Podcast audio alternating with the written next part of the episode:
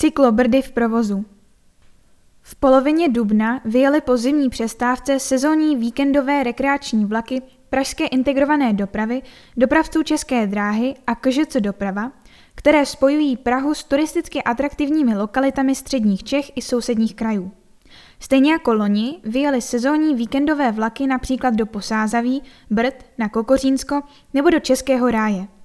Novinkou letošní sezóny je Lužickohorský rychlík, který jede z Prahy přes Mladou Boleslav, Bezděs, Českou Lípu a Jedlovou do Mikulášovic.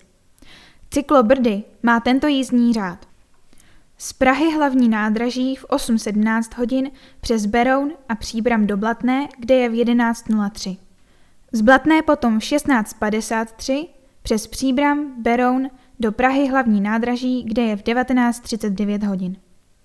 Ve vlacích platí kromě tarifu jednotlivých dopravců také tarif PIT, díky kterému lze kombinovat na jednu jízdenku jak vlak, tak i návazné autobusy nebo pražskou MHD.